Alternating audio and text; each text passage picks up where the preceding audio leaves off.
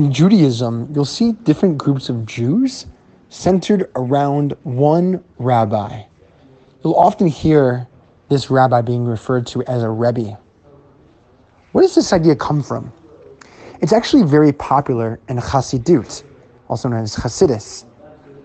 What you need to know before understanding what the concept of Rebbe is, is to really understand the, how Chassidut works at its core. The main first goal of Hasidus is to become a prophet.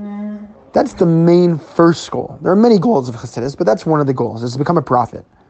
But for people that weren't there at that level of prophecy where they knew all of Torah and they were very connected to the creator of the world in their prayer and they reached such a high intellectual and spiritual level, the best second option was to connect yourself to someone who was holding there and let that person make the decisions for you.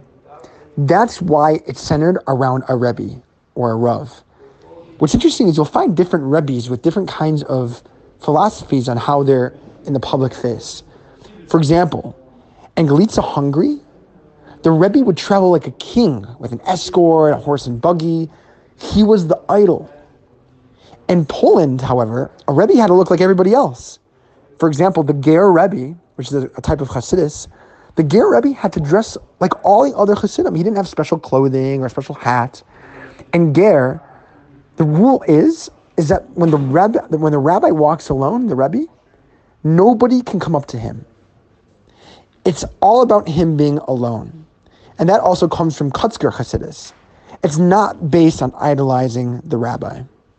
But a question is if you look at him like a king or a teacher, is that something wrong? You know, like kind of like idolizing him or whatever? Isn't that something isn't there something wrong with it?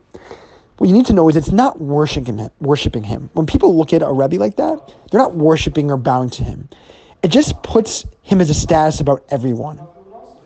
Do you worship a rabbi as a king or you connect to him? Really, the key is connecting to him and letting him make the decisions for you because he's in that higher level.